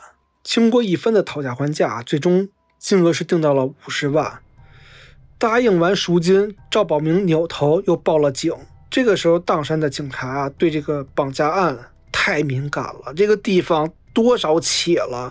是，就周向阳来来回来回在这些地方做了多少起了？这些警察怎么还是……哎呀，可能当时的这个也没有血量计划吧？这个没有摄像头抓不住。对我们现在是上帝视角去串，但是这个警方可能他们没法去。结合这么多年这些案件一起串到一起，对，而且可能防不胜防吧。你说，你说当时在大街上随便抢，拉一孩子上车就跑，这种事情真的不好防。对，而且他这个城市与城市、省与省之间，可能也没有来回切换，这个消息也没有那么的灵通。他在河南、江苏、安徽、山东四个省来回跑。是，接下来啊，还是老一套，这周向阳啊，就不停的更换。交易地点跟时间，企图绕开警方，但是警方呢也始终咬得很死。你换一个地方，我就重新部署一个地方；你从公路改到火车站好，那我就去找铁路警察协同布控。这来来回回拉扯，一共拉扯到了十月，一共两个月的时间啊！就这孩子一直就跟着这绑匪，就是绑架绑了两个月。对啊，一个小女孩儿。哎，他这次怎么这么有耐心啊？因为钱多呀，他绑了十五十万呀，哦，他真的很想拿到这五十万。这个，嗯，对。那最后呢，也是没辙，这周向阳啊，就给赵宝民打了个电话，在电话里头，周向阳就说：“说老赵啊，你就是太相信警察了，你也不想想我们做了多少起案子了，你到底有没有报警？你自己心里清楚，我们心里更清楚。”唉。你听听你自己女儿声音吧，记住了，是你自己害了女儿，这是最后的声音。然后啪的一声挂了电话。我一猜他最后就会说这句话，可不是我们杀的啊，就是就是因为你报警，你害了女儿，我给了你多少次机会？对啊，是你害了你的女儿啊。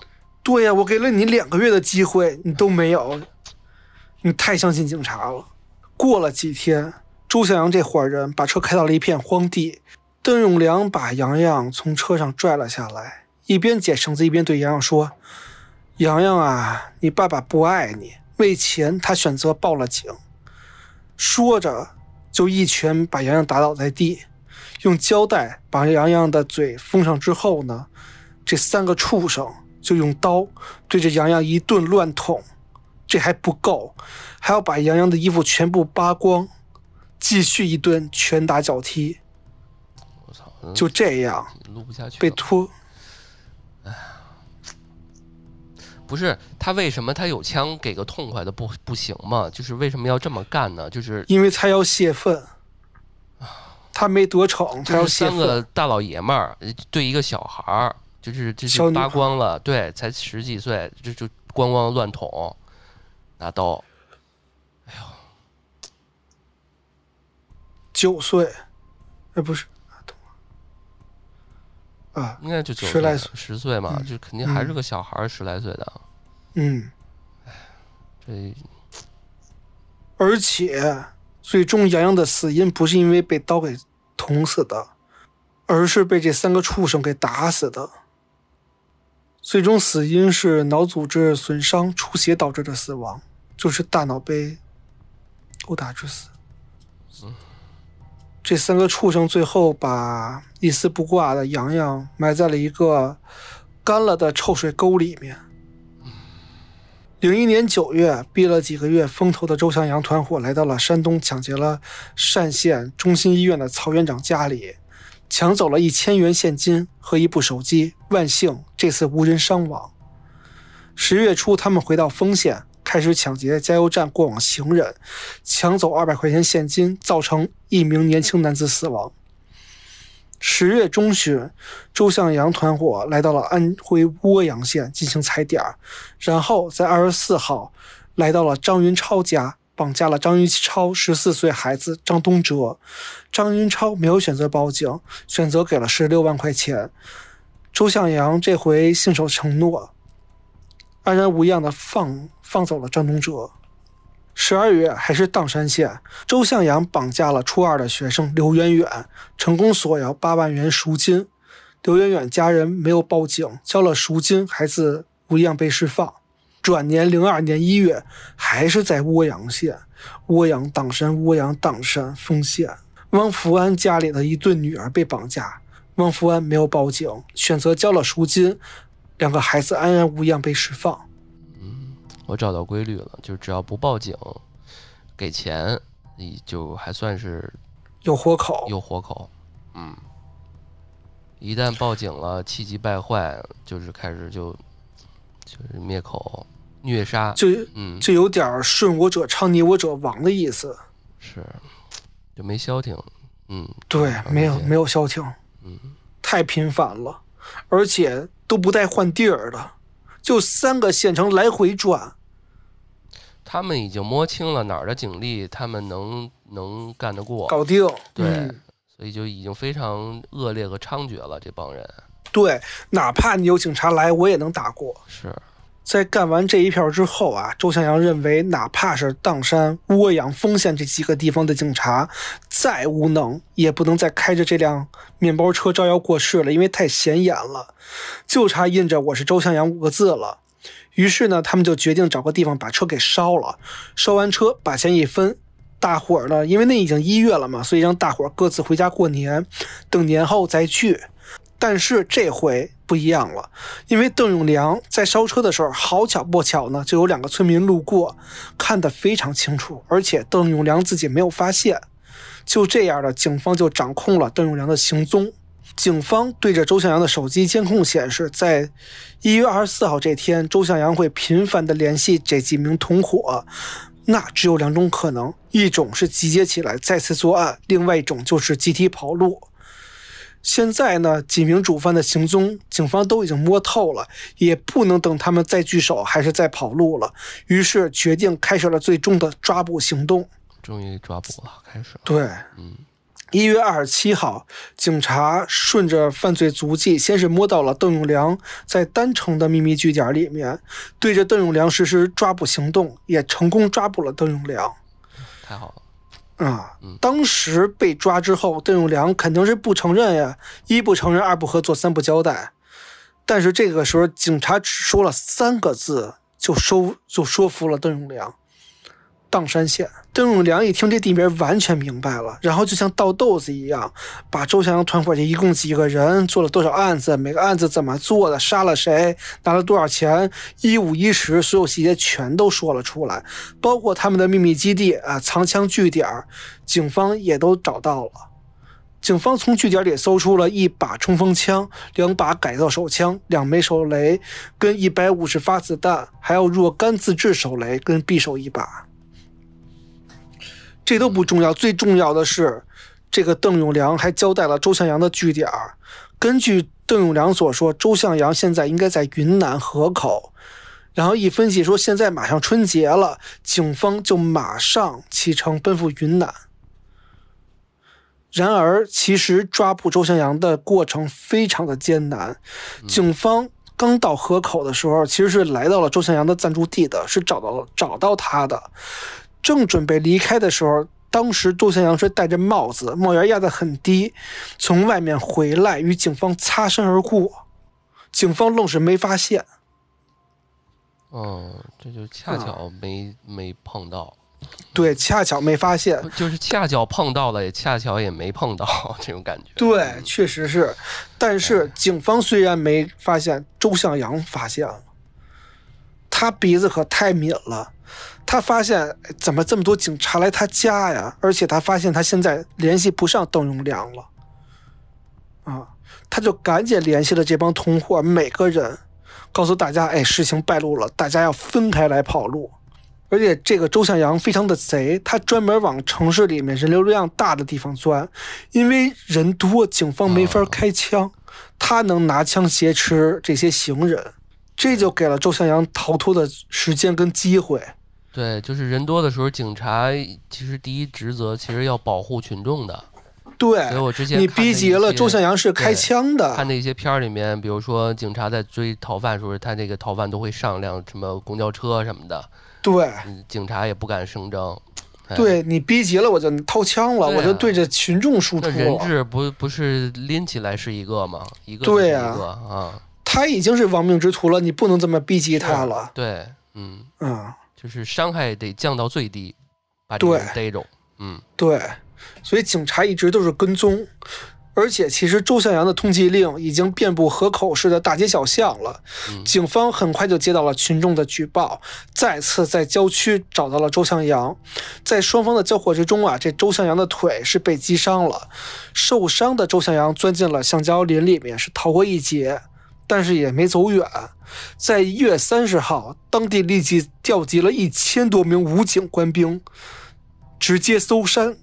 哎呦，因为因为你再跑，周向阳就出境了。这个河口这地方离这个边境特别近嗯，对，啊。那为了防止这个周向阳潜逃出境，边防大队也开始了对周向阳的抓捕行动。两个两个这个兵力合围。经过分析呢，周向阳极有可能是从南溪河偷渡出境，从这个，所以南溪河的两岸也分布了很多的警力。也不出警方所料吧，很快警察警察就发现，在南溪河上面呢有一个废弃竹排，这竹排就趴着一个人，这个人正是周向阳。那武警发现周向阳，先是鸣枪警告，周向阳不理这个警告，直接拔枪射击，双方再次进行了枪战。但是这一次，第一，周向阳是自己，而且他是在竹筏上面是一个活靶子，对方呢是武警官兵。不再是之前的巡警了，所以呢，这个周向阳的火力明显是打不过的。没到两分钟，周向阳就直接被击毙了。警方在他身上搜出了一支手枪、三十一发子弹、一枚手雷和一万块钱现金，关键就是他妈这么击毙了，有点他妈便宜呀呢！我太便宜他了，我操，他他妈虐杀了多少个人啊？就就就就那样，还是孩子他却他妈最后来一个痛快的，我操！啊！那么便宜他了，我他妈弄死他！就这这时候就古代那种什么酷刑，就直接给他来来个几百遍。啊，从来没有一次像现在这种特别支持古代酷刑。是啊，就每次每实行一个酷刑的时候，再快不行就给他救回来啊，啊，然后再实行下一个。希望给他配一个妙手回春的医生，永远能给他治好，再给他再来一遍。对，永远这么折磨他。击毙了周向阳之后，十天以后，吴宝玉、张国强两个人在新疆奎屯市被警方抓获。至此，周向阳团队里的主谋五个人全部落网，而其他的几个人也都是小菜，纷纷落网。经过调查，周向阳团伙从九六年以来多次在云南购买枪支弹药，先后流窜了六个省、几十个区县，持枪抢劫、杀人、绑架，疯狂作案六十七起，导致二十二人死亡，其中还包括四名警察，其实不止四名。火并的是四名，还有几名巡警跟交警。对，就他前边遇到过好多，就是他们车停在那儿，然后直接上来就二话不说就先给警察一下那种。对呀、你想他想抢交警的这个或者警察的这个手机，二话不说开车直接撞人摩托车，给人撞倒了，梆梆两情枪。侣呢，对，一对情侣那个，人家可能是没执行公务，人家这是约会呢。对，就是在约会下班路上，是啊，而且为了泄愤，还把男的的生殖器给割了，是，然后还抢劫了十八辆车，赃款三百多万元。在作案过程中，四次与警方交交火，气焰十分嚣张，罪行算是罄竹难书。在零二年，韩磊、吴宝玉、邓永良、张国强被执行枪决，自此周向阳团伙彻底覆灭。在这里，我一共用了一万六千一百二十四个字来讲述周向阳团伙的暴行，但是在后面，我想用五百二十五个字跟大家科普科普些儿童防绑匪的知识、防拐卖的知识。如果您家有孩子，那太好了，希望您一定牢牢记住。如果您没有孩子，也请您能够听一听，因为说不定哪天您花的三分钟时间得到的知识，能挽救一个孩子的生命跟一个家庭的幸福。对，希望首先我们说一下，就是希望这大家永远都用不到啊。但是呢，这几年不都说这几年吧，最近这这这些阵子吧，就是孩子绑架的这个年龄越来越往上，有的那十来岁的大孩子了，说没就没了，就找不到了啊，就这种情况。而且现在缅北问题那么严重，呃，对，这个到时候审核时候看能不能说了，嗯，呃，就可以提一句。然后，但是嗯呃，今天我我我补充一下，就是刚刚宇哥说这个，呃，今天其实我们说的是悍匪，但是呢，只是说把这个呃防防这个拐防患意识。防这个这个东西就单拿出来给大家一个小科普啊。以后我们有一些案件，如果涵涵盖这种的，我们都会单拿出来给大家分享一些小知识，让大家能了解到一些小的这种呃呃新知吧。嗯，对，嗯，确实是，因为每次我写到看他们都是直接开面包车，直接劫这些小孩儿，对，这个是非常的痛心疾首。是，所以，首先我要说的最重要的一点就是，不要让孩子离开你的视线，别让孩子独自走在路上，尤其是小孩儿。家长最应该注意这一点，因为大多数孩子的失踪都是由家长的疏忽导致的。比如说，你带孩子去比较繁杂的地方啊，一定不要让孩子离开自己的视线，比如去旅游啊，去商场啊，去这个公共场所，千万千万记住，尤其是这种这个年龄比较小的这个是学龄的孩子、儿童，更要加强看护。嗯，小孩子上学放学别理所当然，刚开始该接送还是得接送，而且呢还要与老师约定好约定好时间来接孩子。没有人接的时候呢，一定要让孩子在学校里面等，不要在外面等，不要单独回家。对，就是现在有些时候吧，有些老老人儿就说：“哎呀，我们你你爸你妈小时候人都都自己，别别听的，因为现在时代在变，社会不一样，社会别在变，人心也在变。是对，你说我小时候我上幼儿园，我呃大大半时候我就自己回家了，但是你现在嗯没办法，我要有孩子，我真的不敢那样，该接得接。而且那么说了，你没有不代表这世界上没有人这么是的，被绑过，只不过你是一个是一个你你运气好，或者说他没有追上你，对，嗯，嗯。不怕一万就怕万一。是，第二点，给孩子打扮尽量简朴，因为我们前面也讲到了嘛，这些绑匪经常是盯上这个富人家庭大院里的孩子，所以呢，首先尽量孩子不要穿什么，也不应该爱慕虚荣吧，这么点小孩儿。太张扬了也不行。嗯，对呀、没被人盯而且，呢，嗯，对，而且不要让孩子随口说自己家里多有钱，开什么车，这也犯不上，这本身就应该朴素。第三点就是接勒索电话的时候呢，一定要听到孩子的声音，家长一定要保持冷静，在排除行骗的可能性之外，如果确实是孩子被绑架，也必须提出这个要求，就听到孩子的声音，而且一定一定不要抱有侥幸心理，跟犯罪分子私了，中了这个犯罪分子的圈套，一定要报警。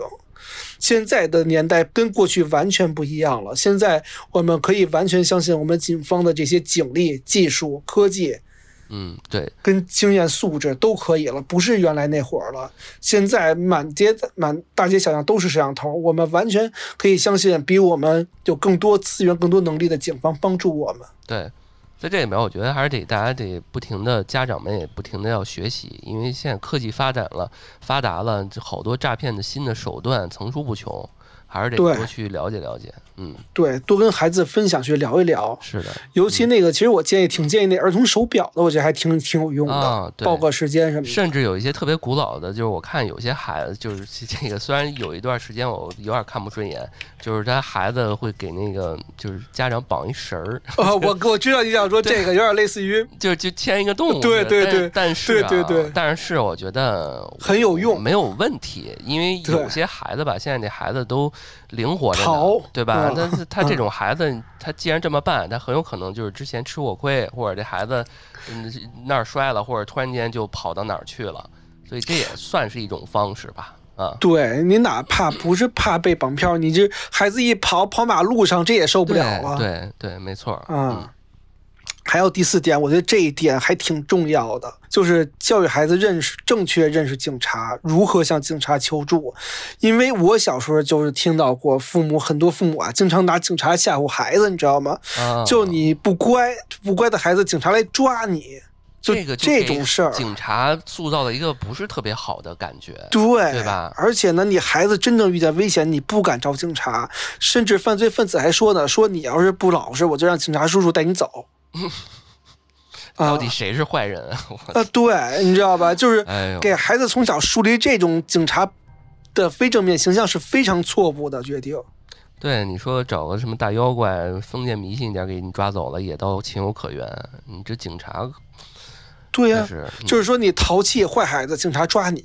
所以这个认识警察不是说从面儿上表面上的那个呃认识，是说你内心里面就真的要相信认可和认可。嗯，对，而且一定要告诉孩子如何向警察求助。这五百多个字，我觉得至关重要。说实话啊，做完这期节目，我写完这期稿子，我心里头真是久久无法释怀，因为我真的不知道该用什么样的结束语，也不知道怎么评价这期案件，这期这几个畜生，我只能网上查些资料。尽我所能去总结了这五百多个字，给各位听众、各位家长、各位大人们、各位孩子，也希望每个家庭、每个家人、每个小孩都不会遭遇这种情况，也不会用上我这五百多个字。如果我这期节目真的能够帮助大家去避免、去注意一些事情，我觉得我这期节目就值了，《松鼠大侦探》就值了。这就是我最真实的想法。对，因为为什么最后强呃看似呃有点像强行的补充这么一个呃紧急的知识，是因为这个罪犯我们真的没法控制他，对吧？他就是这么一个呃悍匪，他所做所有的事情，他就真的是这人、啊、不合逻辑对的，，就这这个人我们完全没办法去左右，他就就是这么一个坏蛋。但是我们能做的可能也就是你刚刚说的这些，对吧？嗯我们在遇到这种危险的时刻，被绑架，尤其是你是小孩儿的时候，这个该怎么去处理？你作为家长的视角怎么处理？就这些，是嗯，是，而且就算是现在这个年代了，其实拐卖儿童的大有。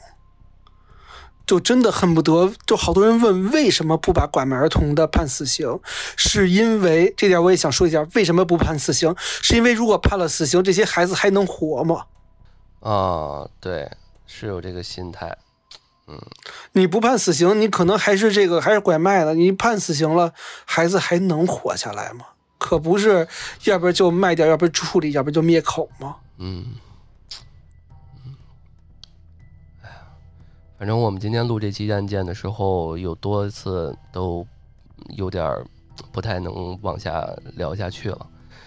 嗯，对于我们来讲也是特别艰难的一期。嗯，最后我们还是回归到说，能给大家留下点什么，一些可以给大家警示，或者是说能学到的一些知识吧。正向价值。对，嗯，那行吧，那我们这期节目。差不多就到这儿吧。对，然后感谢大家收听。然后呢，有什么想跟我们互动的一些什么建议或者意见呀，请在下方留言、评论、转发。然后呢，欢迎大家打赏，给我们打赏。呃，这也是我们做电台的一个这个动力动力吧。啊，行吧。那这是我们安全出口 FM 的全新的罪案类播客《松鼠大侦探》，欢迎大家继续的关注我们的最新的节目。我们下期再见，我是老段，哎，我是王松鼠，咱们下期再见，再见，拜拜，嗯，拜拜。